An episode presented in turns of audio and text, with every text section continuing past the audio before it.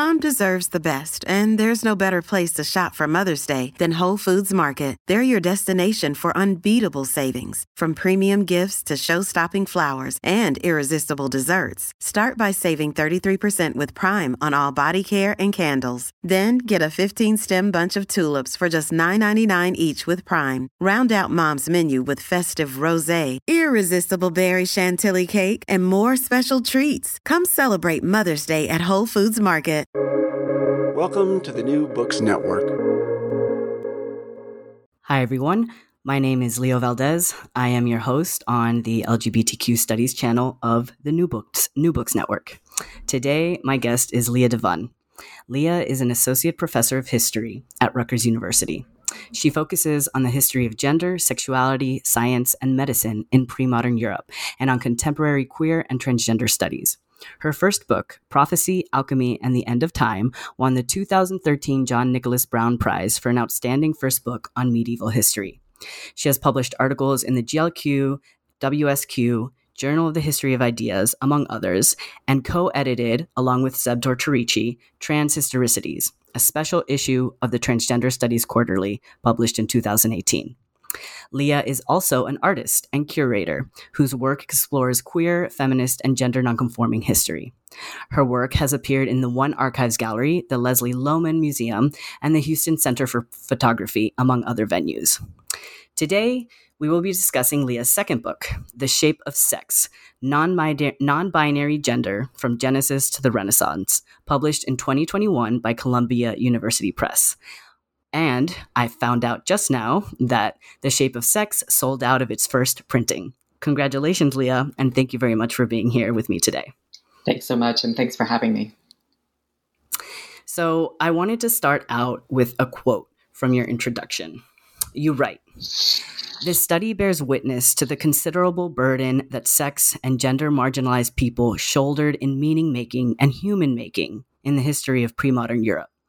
This book is therefore about language and fundamental ways of thinking, about how our ideas about sex and anatomy are never just about a physical act or about our physical bodies.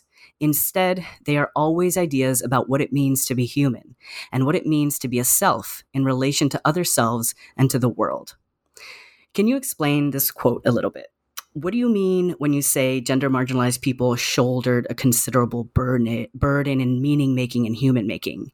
And how is your book about fundamental ways of thinking? Yes, and I'd like to say that I don't think gender marginalized people shouldered in the past only a considerable burden in this meaning making, but rather they continue to as well. And what I mean when I say that is that in thinking about gender marginalization and thinking about non binary gender, people in the past and people in the present, as scholars and activists have rightly pointed out, often use gender marginalized people as instruments or ideas to think with, as tools to take apart systems of gender or sexuality. And this involves a sort of level of abstraction in thinking about categories and thinking about um, organization and abstracting gender, gender marginalized people to make this sort of thought problem happen is incredibly dehumanizing. And this dehumanization is done in the service of constructing uh, social and intellectual systems and in analyzing them. Um, so, gender marginalized people, without making any kind of choice about being involved in this process, thus get mobilized to create systems in ways that don't take much notice of them as real human beings. Um, they're not treated as, as peers, as collaborators in creating systems, not as living, breathing humans, but rather as tropes, as metaphors, as things to think with. And that's what I mean about this process of organizing society, you know, deciding what it means to be male or female by thinking about how um, non binary people uh, uh, put pressure on that system of organization. Um, and uh, using non-binary people and as ideas to think about uh, all sorts of divisions um, in um, the geographic world, in the natural world, um, in the in, in our racial categories, and this kind of thinking places a huge burden on actual non-binary sex and gender marginalized people in creating these kinds of systems. Mm, that makes a lot of sense. And it reminds me of the opening anecdote of your book, which is about Berengaria. Is that how you pronounce her name? That's correct. Yes. Um, can you just tell the readers a little bit about her story?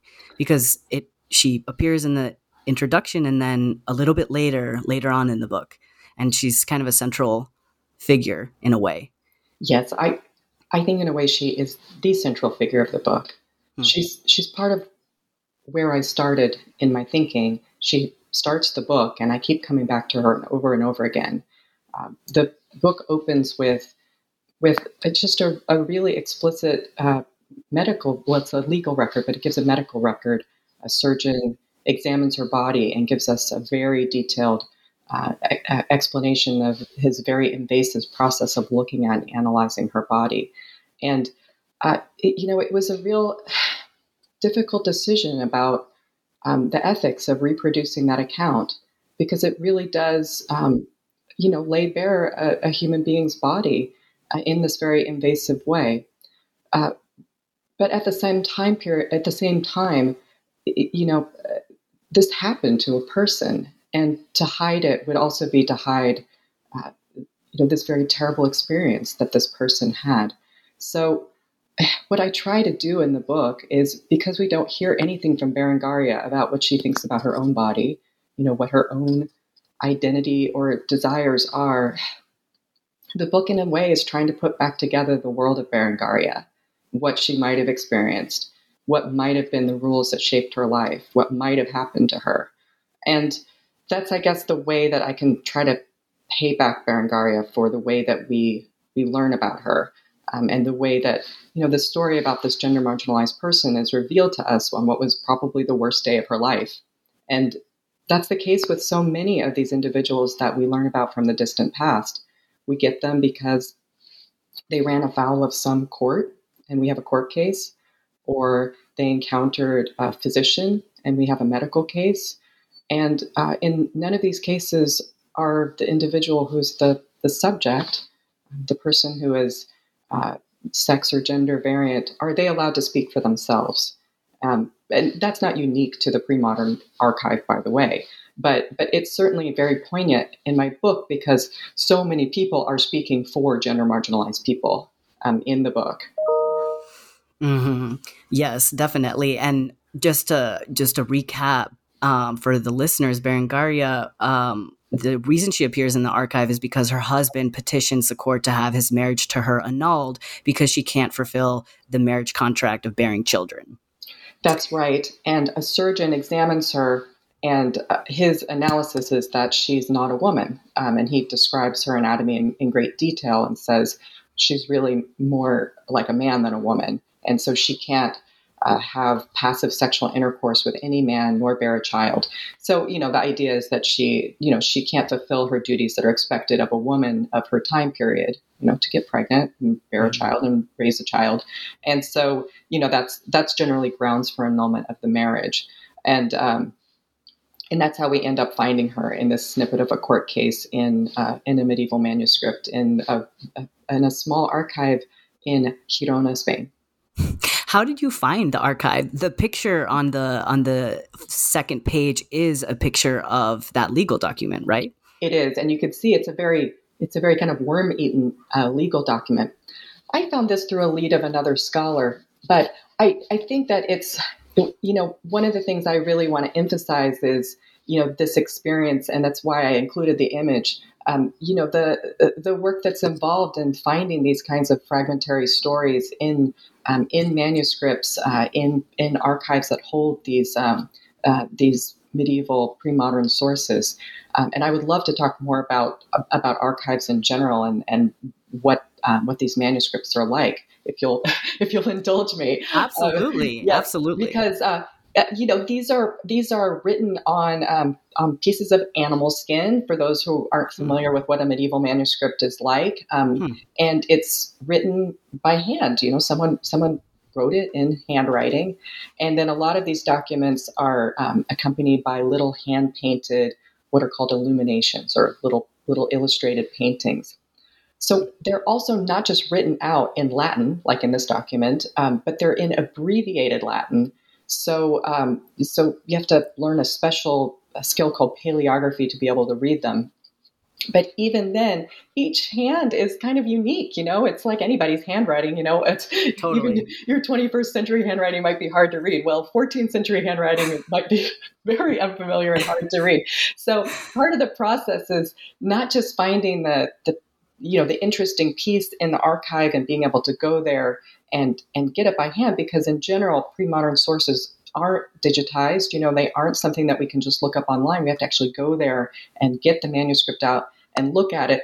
But then we might not at first be able to read it. And so we got to kind of like focus our eyes until the words kind of become familiar enough that they sort of crystallize into things you can read. So it's a, it's, I want to try to, to communicate that the process of doing research in this period is, is kind of like this, um, deciphering some secret, you know, or like kind mm. of like it's some detective work.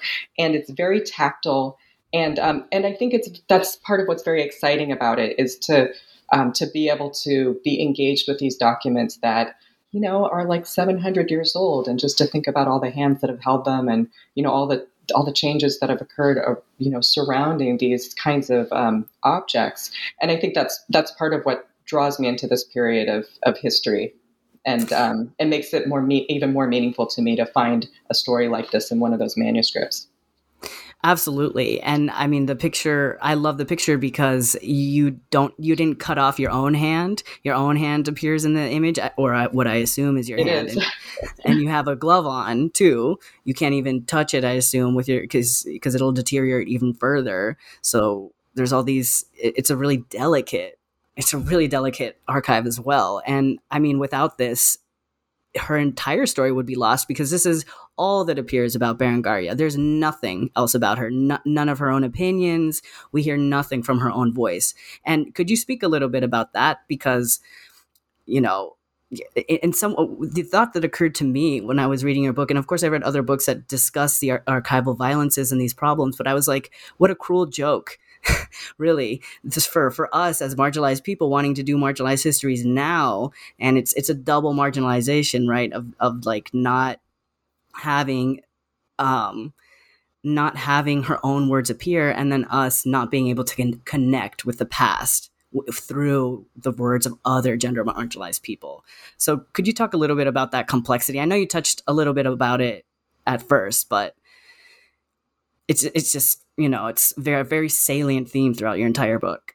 Yeah i, I think yeah, as historians we're we're often in this bind right? So i said you know we encounter these people often on their on their worst day and we encounter them through the institutions that make this encounter possible right? So for this period it's often um, you know a legal institution an ecclesiastical institution and a medical institution.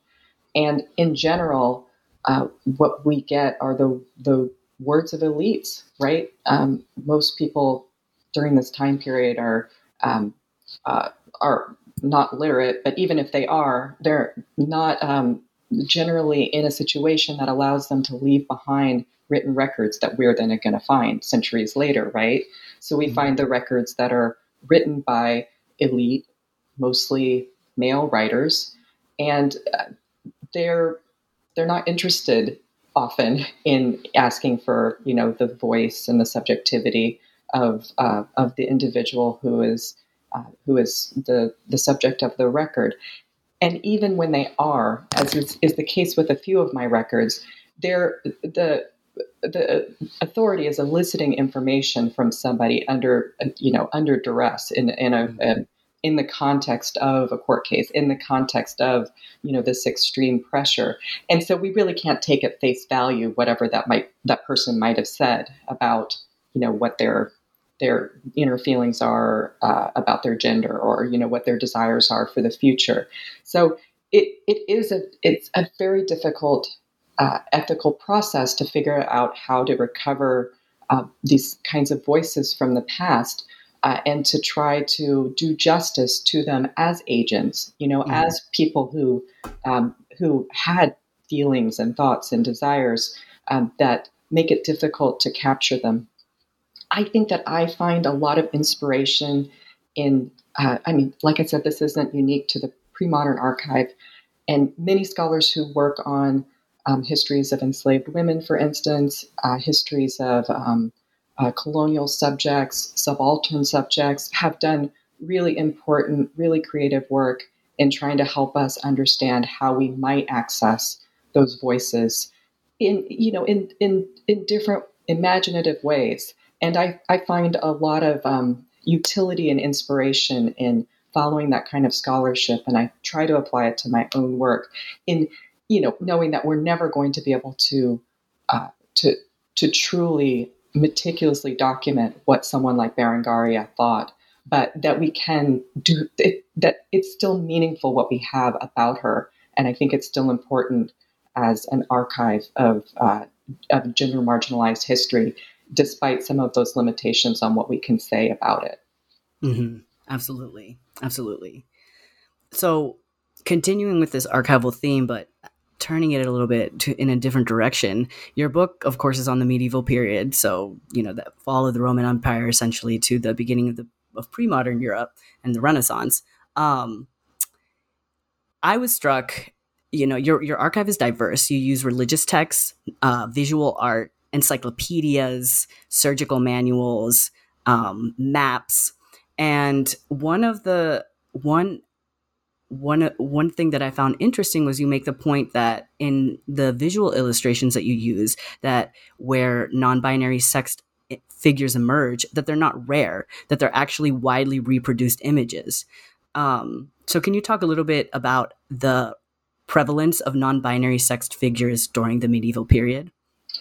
Yes, and I think that in a way this goes to the heart of one of the things I want to argue in my book and what I hope that readers will take away from it, which is we tend to think, and certainly it's argued in our political sphere in the 21st century, that uh, non binary gender, uh, transgender, gender nonconformity is new and hence extremely threatening to tradition, right? Mm-hmm.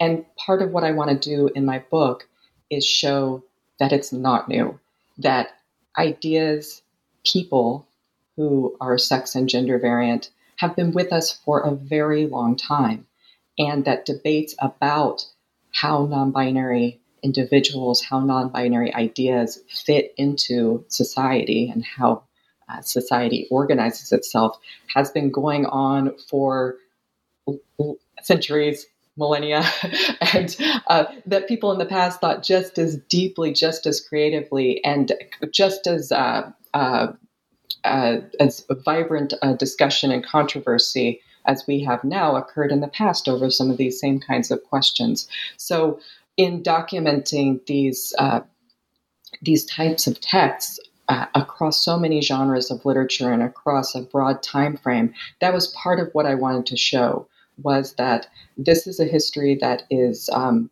uh, a history that is uh, it, it's it's not marginal. It's not trivial. Um, these images are not just a few; they are many.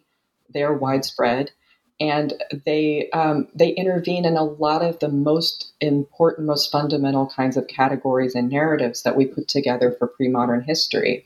And because of their prevalence, and I think because of their instrumental value in those conversations, they really can't be left out of that history.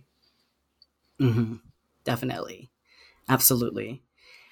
And on to those fundamental categories, you absolutely situate yourself within discussions of the human. And you know, you cite critical race studies scholars, you cite um, animal studies scholars, what does your book about non-binary gender from the genesis to the renaissance what contributions um, does looking at non-binary sex individuals make to understandings of the category of the human yeah i i think both in terms of of our modern world and in terms of the past we can see that um, the kind of ethical consideration that's afforded to humans right uh, inclusion in the community, the um, right to freedom from ostracization, from physical violence, is accorded differently to people based on sex and gender. Certainly, we can argue that now, you know, who's um, entitled to uh, life chances, who's protected from harm and death, um, hap- it uh, happens very differently based on whether people are perceived to have normal gender, right, or or sex. Um, and so I think that the way that the category of the human um, affords that protection to um, individuals and communities is deeply inflected by um, by perceptions of uh, sex and gender conformity, and so too with the past. We see over and over again uh, the accusation of non-binary sex being used as an instrument to dehumanize um, groups of people who are then marked for um, expulsion from the community or territory or from uh, or for large scale uh, physical attack.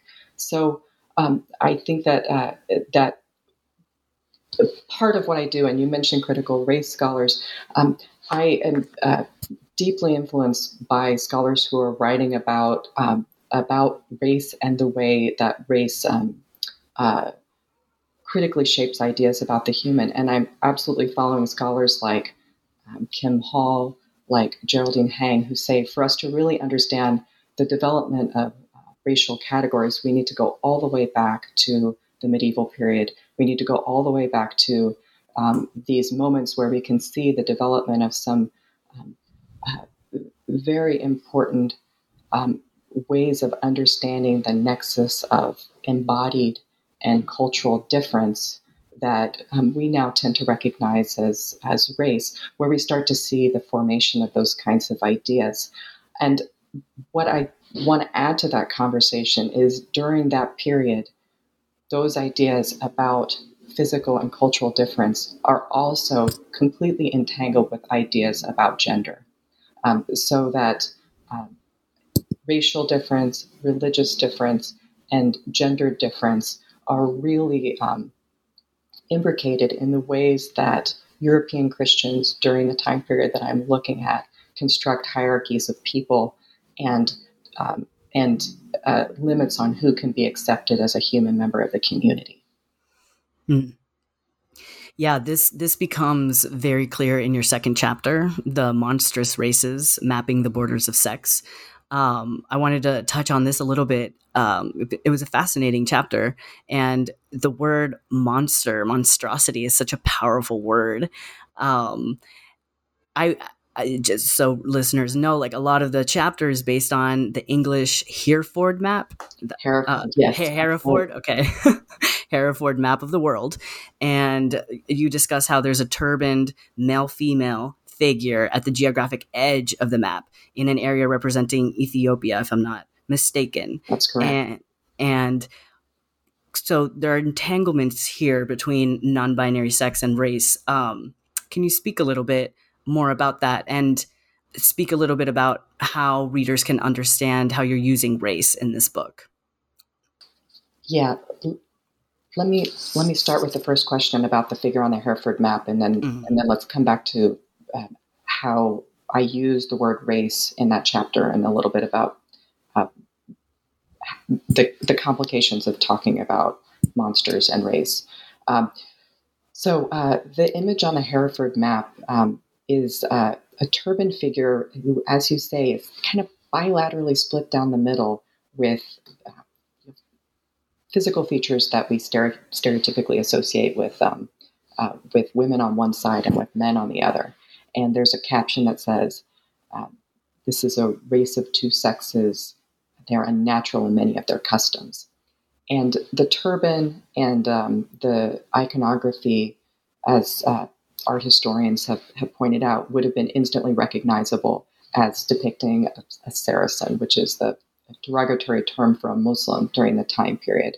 So, by invoking the idea of the monstrous races, which I'll explain in just a moment, and placing this Muslim figure in Africa, and Africa is depicted as sort of bereft of civilization, really in contrast to the rest of the um, uh, more central areas of the map that show a lot of um, uh, building and kind of like human community. And this is really like nothingness.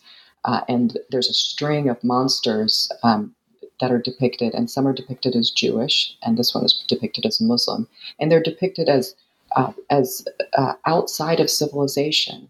really at kind of the barren edge of the world and lacking in the kind of structures that that one would associate with with um, human construction of society.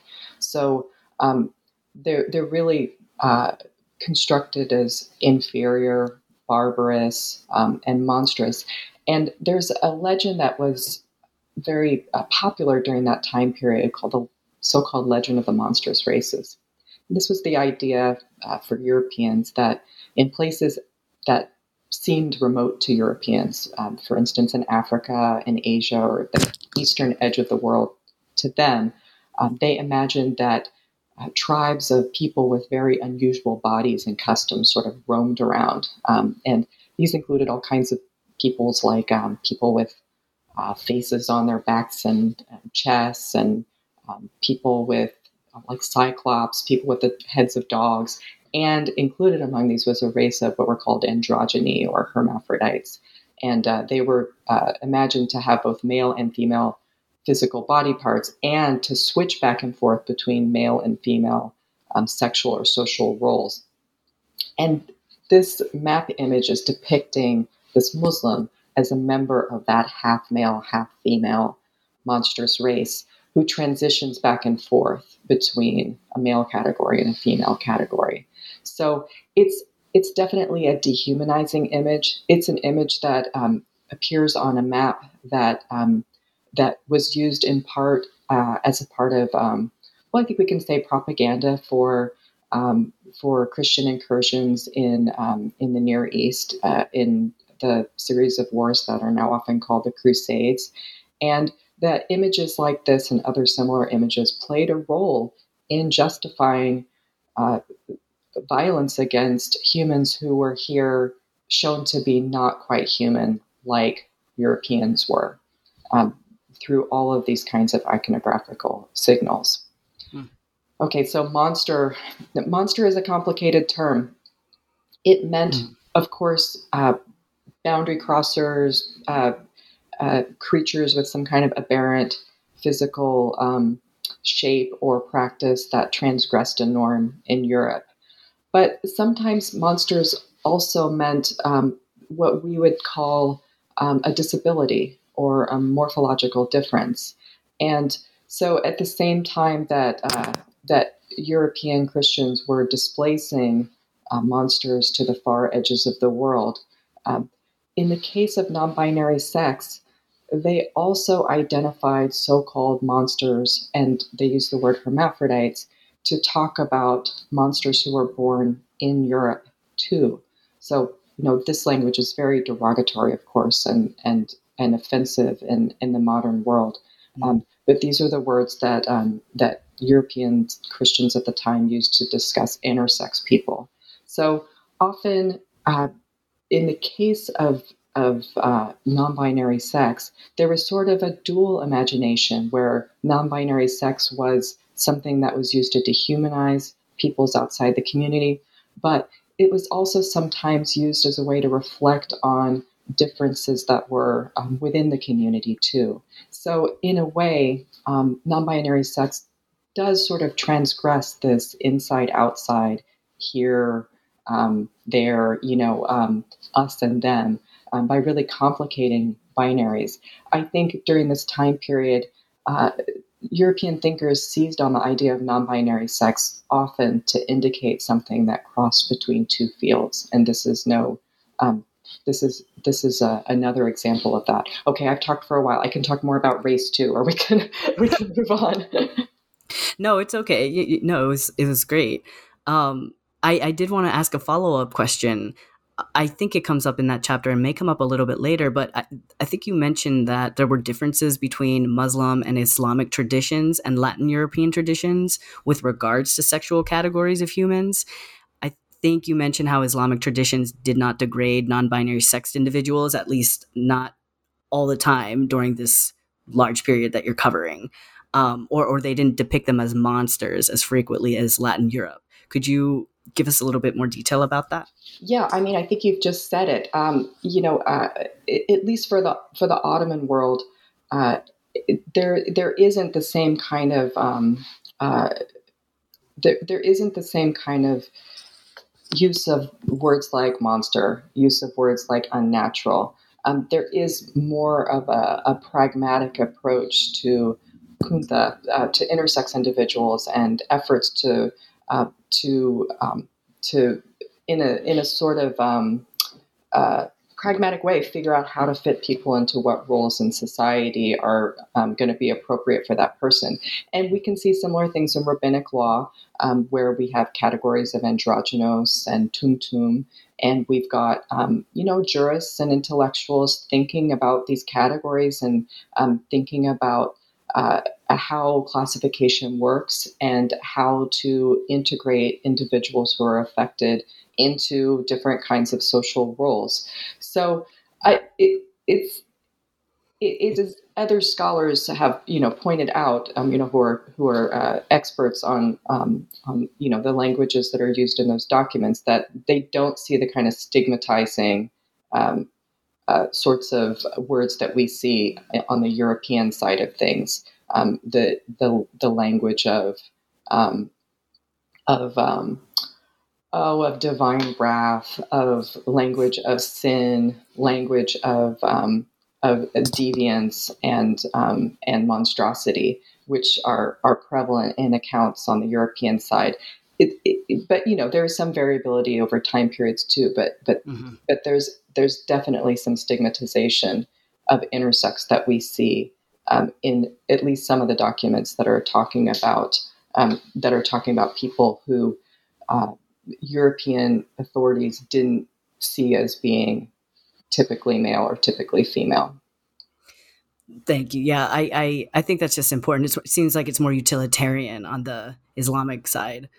Um, but it's just, I think it's just so important because there's still this idea that, you know, queerness is a white thing. Queerness doesn't belong to traditionally to people of color, communities, or other cultures. So I think that's important. Another important book in, in, the way you tie the past to the present. And one other question that that came out of the your discussion of the monstrous races was the this going back and forth that hermaphrodites has have this going back and forth, and um, you make this argument I think about transgender history and intersex history. Can you talk about these two histories and how intimately connected are they? In your research, do you find that they're they're inextricably tied to one another. How should we think of intersex and trans and non binary history? Well, I think it makes a big difference what time period we're talking about. So let me just sort out a few things. And just in case uh, the listeners aren't uh, 100% sure what we're talking about, um, intersex and transgender are two different modern categories. Um, intersex uh, is um, a umbrella term that's used now. I mean, transgender and intersex are both umbrella terms, right? We're talking about a lot of different identities here, a lot of different variables. Uh, but intersex is a, a, a term for um, intersex variations or a term for um, uh, individuals whom medical authorities perceive as being not typically male or not typically female. Whereas uh, transgender, being distinct from that, um, is uh, generally we think of where somebody's inner felt gender identity or their gender practices in some way don't match up, so to speak, with the gender to which they were assigned at birth. So these are different categories.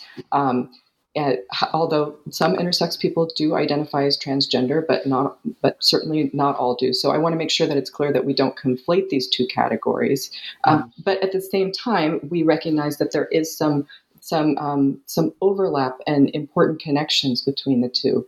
Um, for one thing, they both suffered gender-based discrimination motivated by some similar concerns about gender crossing, about same-sex sexuality that's led to really harmful practices against both groups.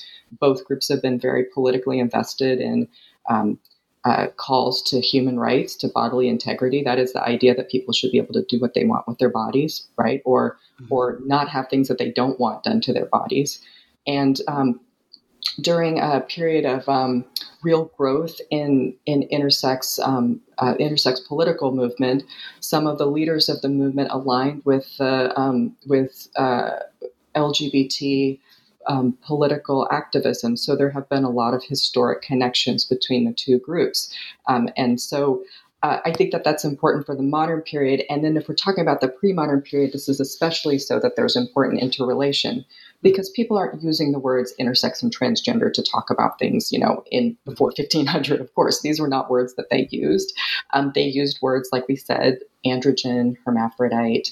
Um, you know, again, these are these are not words that we necessarily would use now, but those that's what they would use to talk about an intersex person, but also sometimes to talk about somebody who they thought transitioned between sex or someone who is engaged in same sex sexuality, who we might in the modern world recognize as queer. So, um, what we're talking about when we're talking about these past categories is um, is is not so clear cut. Um, we're sometimes talking about things that have to do with sex variance, and sometimes we're really talking about things that have to do with moving back and forth between different kinds of gender roles, which we would now more closely associate with transgender. So I think that that's um, that's why it's important to analytically apply um, uh, both of these categories to that history and to recognize that this belongs to an expanded timeline of history and the historical archive for um, for intersex, transgender, and non binary gender, even as we are careful to not conflate or blur the lines between those categories for modern people, you know, who set their own. You know, set their own agendas and their own um, uh, vocabularies for how they want to be recognized. Absolutely, absolutely, and that's that's that's definitely an important question that historians always ask themselves about applying language from the contemporary period to the past, of course. Um, speaking of the contemporary period, uh, you in in your introduction and your conclusion, you definitely make a case that medieval history is relevant to our contemporary moment. Why is medieval history relevant? What why should we think about it when we think about trans politics today? I think that you know, while I'm obviously very interested in contemporary politics and um, and um, very committed to um, uh, movements for racial justice and trans and queer liberation, uh, I think it's an absolutely um, powerful argument to be made by looking at these um, time periods that and societies that are remote from ours, and particularly the society of, um, of, of pre-modern Christianity it's important both in the ways that it anticipates um, and has similarity to um, some of our ways of organizing our society and building up our categories. And in in the ways that we can find resonances and similarities it helps us to understand in some ways why we do the things that we do right? Um, mm-hmm. you know some of these are some of the things that we experience in our world are inheritances of this period Mm-hmm. Um, but at the same time, the ways that things are radically different from the past can be a powerful way of allowing us to radically imagine a different future. Um, you know, when we are able to see that people had very different ways of organizing sex and gender in the past, um, you know, we can have some sense that uh, the way that we do it now is not a natural or timeless sort of way of understanding um, the world and all of our places in it. And we can understand that these things are likely to continue to change in the future. So I think also um, being able to talk about uh, gender in um, a society and culture vastly removed from ours makes it easier to talk about. You know, if we get into a room just full of like queer and trans people, we will quickly find that we have many disagreements, right? Mm-hmm. Um, but if we start our conversation talking about something that is that is different from us, that is outside of us, sometimes that is a good place to start. Um, it allows us to be able to um, to think through some of our um, some of our questions about um, about why we think the way we do and why we make some of the assumptions the way we do by by using this um, uh, this um, uh, analysis of, of a, a, different time and place that is both foreign to us, right? That is very distinct from us, but also um, surely is um, is also interrelated with ours. Uh, so I, I, I think that um, that uh, people will be surprised both by um, how familiar some of this from the distant past mm-hmm. seems, mm-hmm. as well as how totally out there and um, you know beyond what what we might be imagining for gender in our current time um, might be by looking at these these past examples. Mm-hmm. Definitely, and it's not just different from our time period to that time period, but within the time period that you discuss, things change over time. You know, you start with early Christianity where there was a positive association in some ways with with what was called hermaphroditism or non-binary sex. And then there's kind of a fall right? And it's and throughout the like middle chapters it kind of gets degraded in a way. And correct me if i'm wrong of course. And then your last chapter is the jesus hermaphrodite. And with alchemists who who are um elevating hermaphroditism again and non-binary sex again. So so it changes even dramatically within your book and there's so much diversity too you know you, you really draw attention to the fact that um, there's there's kind of a narrative unfolding where by the end of the late middle the late middle ages and the early renaissance there is this idea that non-binary sex gets degraded but at the same time you draw attention to like a counter tradition right so so, can you talk a little bit about like how periodization figures in your book and and the narrative arc and the narrative structure about about non-binary gender that emerged from your research? Yes. And let me just first say that it's precisely this last image I was talking about that I think can be so surprising to modern audiences, right? This so-called Jesus hermaphrodite, mm-hmm. right? Um, and I think that that's another another thing I'd like people to take away um, is I I think that when we imagine the distant past, we, we tend to imagine that it will certainly be um, much more repressive, much narrower in its imagination, right? Of, of um, you know, of, of gender variation. But here we have images of Jesus, inarguably a central character in in history, uh, depicted in, in, and certainly in you know if we might say positive terms as non binary sexed as an amalgam of male and female characteristics, and illustrated visually as half male and half female. Um, much like those images of the monstrous races that we were talking about, um, which of course had a very different message. But here, Jesus is imagined to transcend divisions of, um, of male and female gender.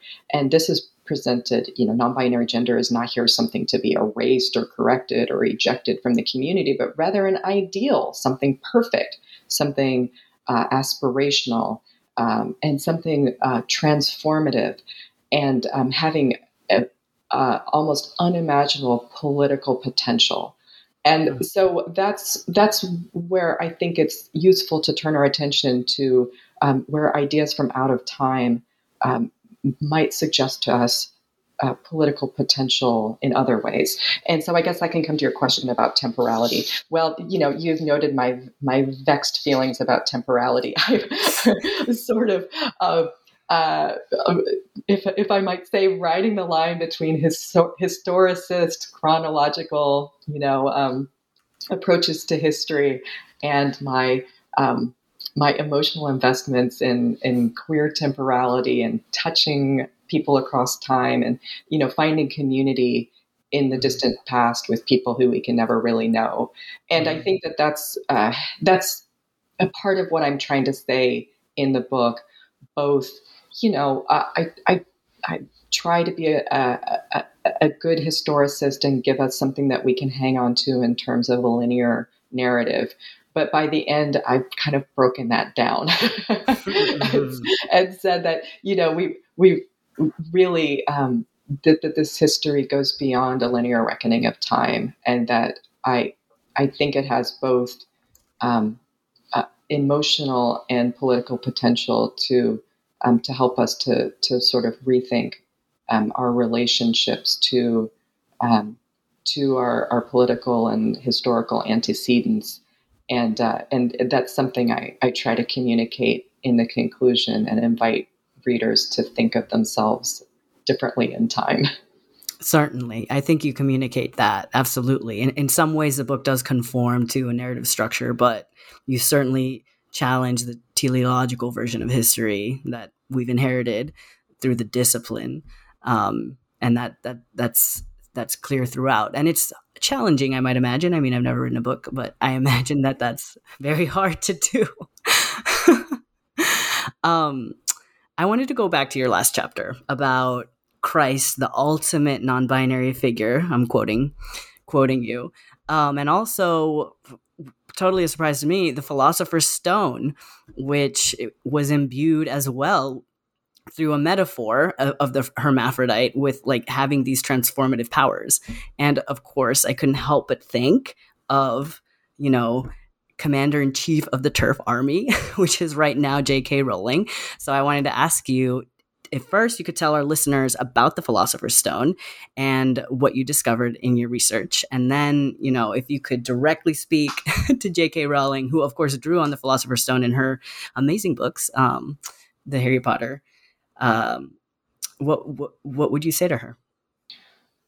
Well, let me start with the the uh, the Philosopher's Stone and alchemy. And it, it's, I'm so glad you asked because it really, in thinking about chronology, this really does take me all the way back to the beginning. And uh, hmm. my first book, as you mentioned, was on alchemy. And it was when I was reading alchemical texts that I first encountered um, the, the images that, um, that set into motion this entire project.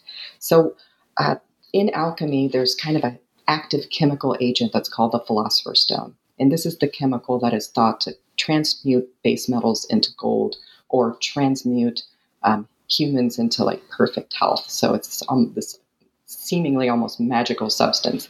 And over and over again in the alchemical manuscripts that I was reading for my first book, this philosopher's stone was represented as the alchemical hermaphrodite. And I just couldn't help but wonder over and over again, you know, why were alchemists imagining this like exceptional um, transformative substance in, in the guise of a non-binary figure? Uh, and uh, right about the time that I started to think about that and um, and uh, and was completing that work on my first book, my partner, who is transgender, had top surgery, um, which is a form of gender affirming surgery. And so you know, ideas about bodies and non binary bodies and classification and uh, language about sex and gender. I mean, it just all really was rising to the fore of what I was thinking about. And here were these images in my manuscripts that just seemed to speak to that that um, moment both of questioning and transformation.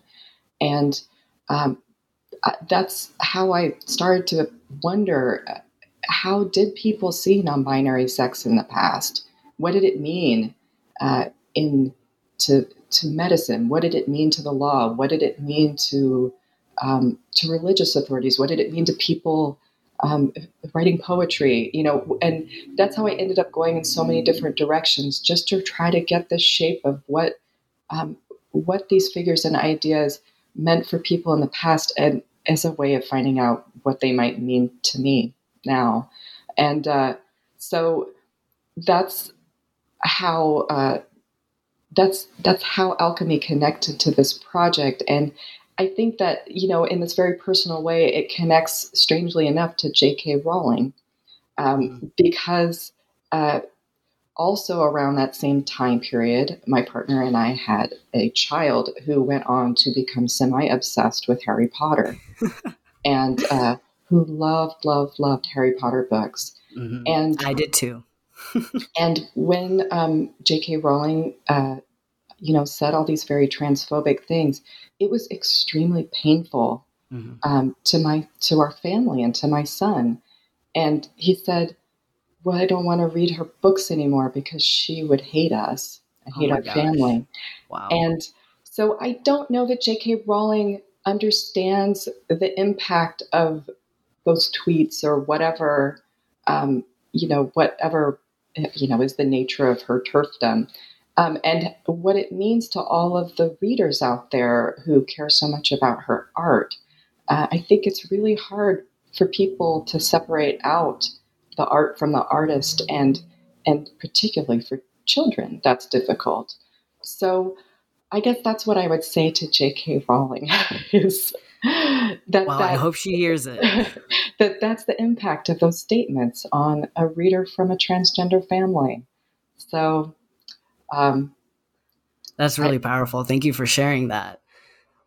It's yeah. I hope she re- I hope she reads it, and your child sounds very brilliant and very strong, nonetheless and yeah, for the generation of us, and it's continued seemingly, but the generation of us who loved Harry Potter, it was horrible to see all those commentary, all that commentary, and and to question where she gives her money. You know, not just tweets, but what is she doing with her fortune? You know, so, and you know, I love that though. I love that. I was gonna ask about alchemy and if it came from your first book, and you know the the way that you even started to write about this topic um and and speaking of that um you know now we're getting to the end. It's been 50 minutes. Um i did want to ask about the reception of the book. Uh, of course it just came out and we know that it sold out so it's definitely been received well but is your book con- do you think that there's controversial arguments that you make? Um and how was the process of writing the book? What kind of and especially in the field of medieval history what's the state of trans and queer history in medieval history? I think it's growing. I you know i think a lot has changed since i started writing the book. Uh, I, I certainly got uh, some some uh, reviewer feedback on the very first writings that i did from this that were skeptical of the categories and approaches that I took. But it's been a little while, and I I think I think that medieval historians are are I think the world has changed a lot, and I think that they're ready for it. And there are so many young scholars doing amazing work in um, in trans studies, um, in in critical intersex studies, um, bringing all of their ideas and politics and voices into pre-modern uh, studies. So I think that uh, on the one hand, if uh, anyone out there is get ever gets a you know a, a, a, review for an article that that thinks your article is crazy, maybe just wait. hmm. and um, you know it it might be that um, that your approach is just fine. Um, and uh, and also, um, you know, I really am excited about, um, you know, the way forward for all of these emerging researchers I think, who are really uh, shaking up um, uh, ancient and medieval uh, history and studies in, in a really wonderful way. Um, and, and not just um, in, um, in, in terms of uh, trans studies, but critical race studies and, and pre modern um, history, and, and especially in ancient and medieval history, is just a really burgeoning and exciting field. Um, and so um, I would say the state of the field is is good, and that uh, there's a there are a lot of new thinkers and new ideas coming into it that have really reinvigorated it for me and a lot of other scholars, and I've really enjoyed learning from um, from these younger researchers. That's wonderful. That's really great to hear, and it's good, you know, to keep pushing forward, even if your work, even if you doubt the the utility of your work and your approach well, Leah, I the last comment that I wanted to make is that your book, you can totally tell that it's infused with love. Um, you tell us in the acknowledgments that your partner is non-binary trans, and you dedicate it to Macaulay as well. And you can, you know, it, it's definitely it's definitely there. The love is there, and I appreciate it as a trans non-binary person myself, and I'm sure many people will. And so I just I hope that everybody reads your book. It's a wonderful book, and congratulations. Thank you so much, and thanks so much for having me on the podcast. I've just really it's been wonderful talking to you. Thank you. You too.